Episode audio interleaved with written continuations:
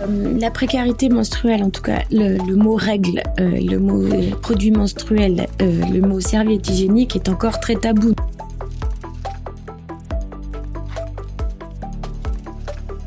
Vous avez déjà entendu parler de la précarité hygiénique? Peut-être pas, mais c'était mon cas aussi il n'y a pas si longtemps. La précarité hygiénique, en quelques mots, c'est de ne pas avoir accès à des produits d'hygiène par manque de moyens. Ce phénomène existe depuis bien longtemps, mais il n'a été médiatisé que récemment. Pourtant, ça concerne 4 millions de personnes en France. Des femmes, des hommes et bien sûr des enfants, des jeunes et étudiants. Et avec la pandémie, cette fracture s'est accentuée, ce qui a aussi révélé à quel point il est important d'en parler. Après cette penchée, dans l'épisode précédent sur le sujet de la précarité hygiénique, on s'intéresse aujourd'hui à l'une de ces dures réalités, la précarité menstruelle. Les études sur le sujet révèlent qu'en France, il est difficile, voire impossible, pour près de 2 millions de femmes de se procurer des protections hygiéniques, ce qui a des effets graves sur leur santé, aussi bien physique que psychologique. Je me suis adressée à deux femmes qui font de ces enjeux un engagement prioritaire. Ensemble, on a tenté de trouver les bons mots pour décrire la situation et surtout parler des solutions concrètes. Je suis Victoire de la Maisonneuve et vous écoutez Juste Essentiel, un podcast T-City sur les sujets encore tabous et pourtant essentiels de santé et d'hygiène. La précarité menstruelle euh, dans, notre situation et, d'une manière générale, c'est euh, l'incapacité à des femmes qui leur est donnée de pouvoir accéder aux, produits euh, menstruels, alors que c'est un besoin vitale et de première urgence et de première intention, et pour des raisons économiques principalement, parce qu'elles vont avoir d'autres priorités qui vont être manger, se trouver un toit, se protéger, et de ce fait, elles devront se priver de ces produits-là. Nadège Passereau, déléguée générale de la DSF Agir pour la santé des femmes. La DSF est une association qui se rend auprès des femmes en situation de précarité économique et sociale. Ils organisent dans des camions des visites médicales pour les personnes dans le besoin. Très conscients d'à quel point il est important pour ces femmes d'avoir accès à un suivi gynécologique, ils ont même nommé un de leurs camions le Frotty Truck. C'est Nadège Passereau qui nous en parle. Le Frotty Truck, c'est un, camion aménagé euh, permettant d'organiser euh, des dépistages euh, du cancer du col de l'utérus par le biais du frottis. Et nous, ce sont des sages-femmes qui vont avec ce Frotty Truck au plus près des femmes là où elles sont, dans la rue, dans les squats, dans les bidonvilles, dans les gares, etc. Euh, pour, pour proposer ce dépistage. Ce dépistage, euh, c'est pas si souvent que ça. On y pense, faut être informé. C'est aussi la capacité avec cet examen-là euh, de pouvoir voir d'un point de vue, euh, surtout quand il y a des troubles menstruels, il y a souvent des douleurs euh, pour des femmes qui sont victimes de traite, travail du sexe forcé, etc. Forcément, il y a des risques d'IST, parler de contraception et toutes ces violences qu'elles peuvent avoir vécues, ces doutes et, c'est un moment réservé aux femmes. C'est pour ça que, voilà, on l'appelle aussi le frotty truck parce qu'elles savent que c'est que pour elles. Nadège, avec la DSF, est donc en première ligne pour faire face à cette problématique de précarité hygiénique extrêmement consciente de la nécessité pour ces femmes d'avoir accès à des produits menstruels. Et au travers de cette rencontre, la première rencontre, on leur distribue des kits d'hygiène parce que c'est leur première, euh, leur premier besoin. Et dans ces kits d'hygiène, il y a notamment toutes les serviettes hygiéniques, les produits menstruels euh, qui sont indispensables parce que leurs conditions de vie économiques ne leur permettent pas toujours d'acquérir ces produits. Et c'est là qu'on voit que les conséquences peuvent être importantes pour ces femmes. Elles perdent confiance, elles s'isolent et leur santé se dégrade. La première conséquence, c'est un, c'est un manque de dignité absolu. Euh, ça va enclencher des stratégies chez ces femmes-là de devoir s'isoler, se, cacher, particulièrement dans ces périodes, de devoir rechercher absolument euh, un lieu, les produits euh, pour pouvoir rester propre. Et puis pour leur hygiène, euh, alors là cette fois-ci on va en parler parce que ça va provoquer des infections. Le manque d'accès à, euh, à des changes peut avoir des conséquences assez importantes. Et du coup, ça enclenche tout un isolement, toute une désociabilisation. Et du fait, ça entraîne aussi des conséquences sur la santé mentale, santé physique, mais aussi santé mentale. Et c'est assez gravissime, alors que en fait, ça le devrait pas quoi. Du coup, euh, c'est assez frappant alors que ça a des conséquences euh, chaque mois et, sur leur propreté, leur dignité. Certaines situations sont difficiles à entendre, mais on a besoin d'en parler pour se rendre compte de la réalité. Euh, dans les situations insupportables, c'est des femmes qui se présentent à nous, qui ont un papier journal récupéré dans, une poubelle euh, pour pouvoir euh, pour pouvoir avoir un change. quoi. C'est catastrophique en France, quoi. Malheureusement, on comprend qu'oser demander ces produits reste très compliqué pour les femmes qu'ils rencontrent. Et c'est pour cette raison que les bénévoles de la DSF ont décidé d'adapter leur distribution au cas de figure très particulier de la précarité menstruelle.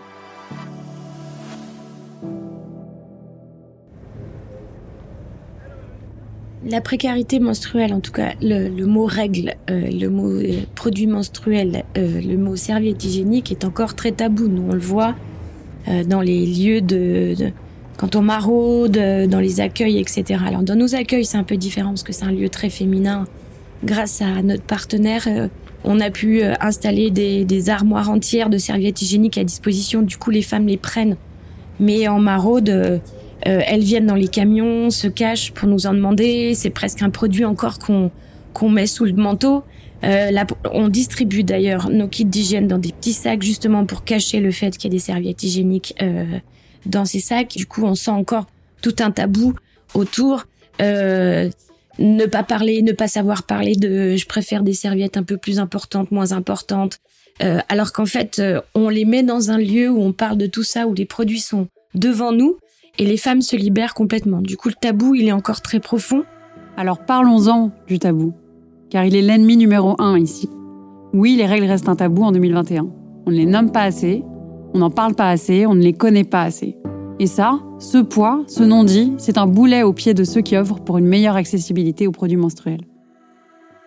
Je m'appelle Gaëlle Baldassari, je suis la créatrice de la start-up Kiffe ton cycle, Gaëlle Baldassari, c'est celle qui œuvre pour lever tous les tabous autour des règles. Kiffe ton cycle est une start-up qui vise à faire connaître auprès de toutes et tous le cycle menstruel à travers des conférences, des livres, des articles et des coachings. L'objectif final, permettre aux femmes de vivre leur cycle le mieux possible pour qu'elles le voient comme un phénomène positif. C'est sûr qu'après tout ce qu'on vient d'entendre, le mot positif associé aux règles nous étonne.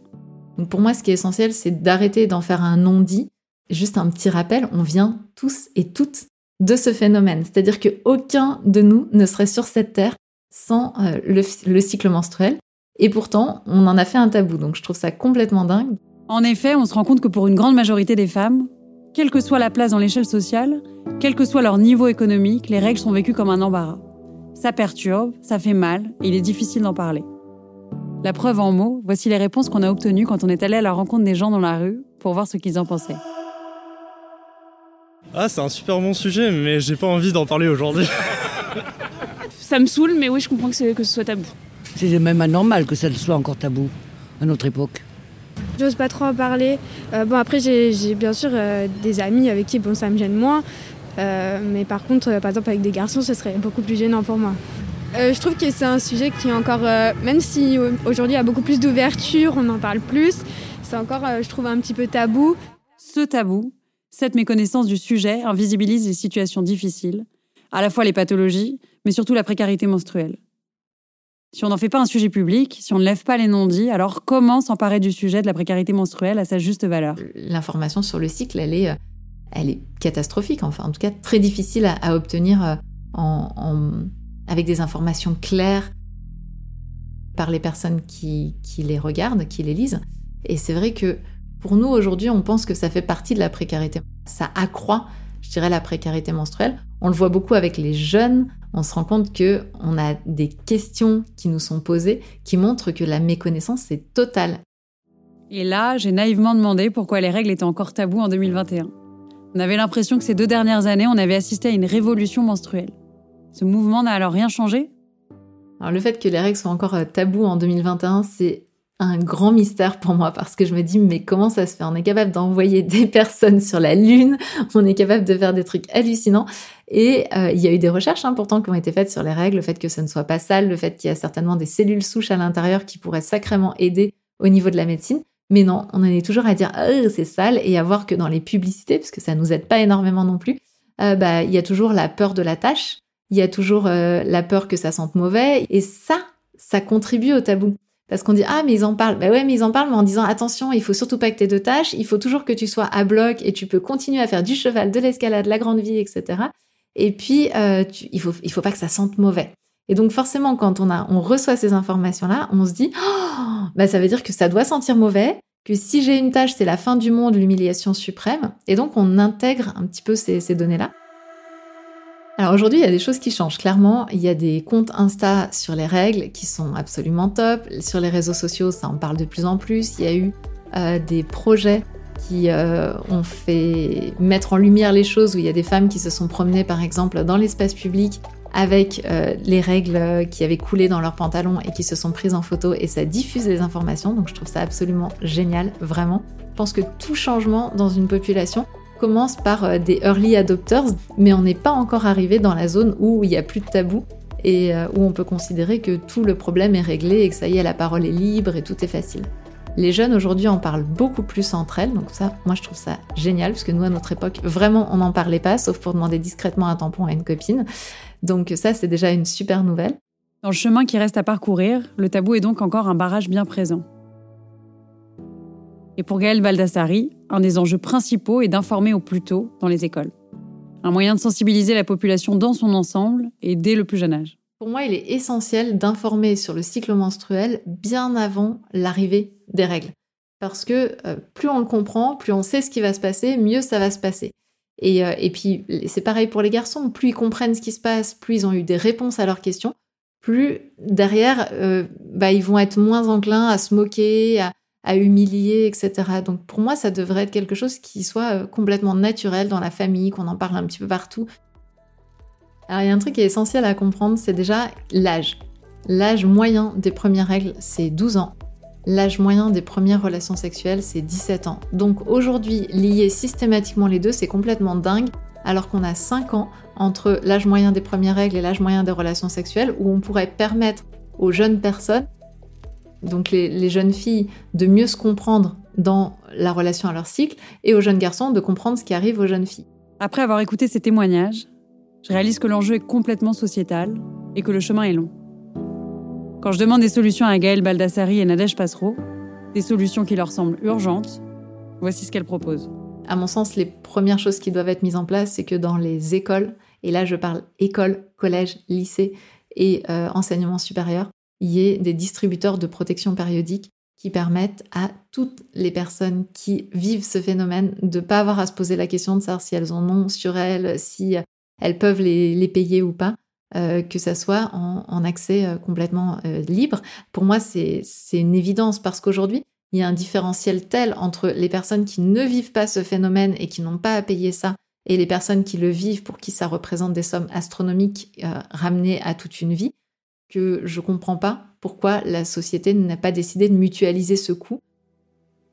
Pour Nadège Passereau et la DSF, la solution numéro un, c'est la distribution gratuite de protection hygiénique dans l'espace public pour les femmes en situation de précarité. Ces distributions seraient bien sûr financées par les pouvoirs publics. Elle nous parle aussi d'un besoin de formation de certains soignants encore trop éloignés des réalités menstruelles.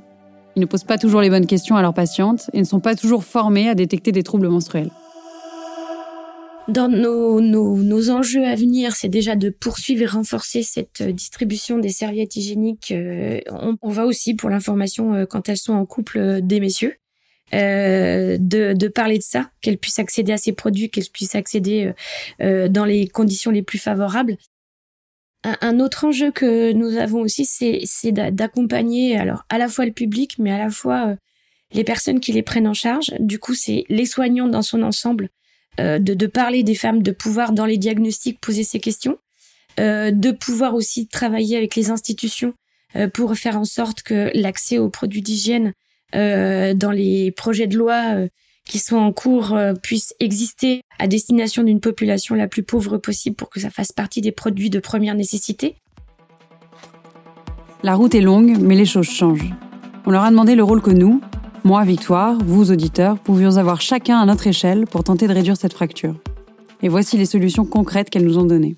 Dans les grands enjeux, c'est aussi que de, faire passer un message, euh, alors on est tout petit, mais de faire passer un message euh, au plus grand nombre que la société doit s'emparer euh, d'une manière générale de, de, ce sujet, changer la sémantique, ça c'est indispensable. Tout le monde doit être porteur de la sémantique, homme, femme, personne menstruée et de parler de règles, bah il y a le spectacle de Sophia Aram qui est notre marraine, mais qui est quand même absolument fabuleux quand elle elle, dénote, euh, enfin un, de ses sketchs et de parler de à table on parle de sa gastro, mais on parle pas de ses règles parce que tout d'un coup ça c'est sale. euh, c'est juste génial et magique. Tous les hommes devraient utiliser les règles, les femmes le dire. Produits menstruels pour enlever ce mot hygiène, c'est pas ça les règles, ça c'est insupportable. Alors nous, on est bien conscients à Kiffe ton cycle et j'en suis particulièrement consciente que les personnes qui accèdent à nos programmes sont plutôt aisées et n'ont pas de problématiques de précarité. Et du coup, dans le programme, on leur dit à la fin, ce qui est important, c'est aussi de se soutenir entre nous. Et que, par exemple, bah, si on a des protections et qu'une copine n'en a pas, bah, ça vaut le coup d'en donner. La solidarité, c'est de se dire, bah, quand c'est un non-problème pour nous, se rendre compte que parfois ça peut être un problème pour d'autres personnes. Et moi, je, je râlerai jamais après ma fille qui, reviendrait en me disant j'ai donné plusieurs tampons à une copine ou plusieurs serviettes à une copine euh, parce qu'elle en avait besoin. Quand on n'est pas du côté des personnes touchées par la précarité menstruelle, bah, si on peut faire un pas euh, vers les personnes qui en ont besoin, c'est assez essentiel. Je m'appelle Victoire de la Maison Neuve et vous venez d'entendre Nadège Passereau et Gaël Baldassari me parler de la précarité menstruelle. Une précarité qui concerne près de 2 millions de femmes en France, mais qui continue de passer sous les radars en partie à cause du tabou des règles. Alors parlons-en car c'est juste essentiel. Merci à elles pour leur confiance et leur engagement. Merci à l'association ADSF qui vient en aide aux femmes en situation de précarité. Merci à Kiffe ton cycle d'œuvrer pour que les règles ne soient plus vues comme un obstacle dans la vie des femmes. Dans le prochain épisode, nous évoquerons le problème très actuel de l'hygiène des toilettes à l'école. Le podcast Juste Essentiel vous est présenté par Essity. Il est disponible sur toutes les applications de podcast. Abonnez-vous pour retrouver nos prochains épisodes.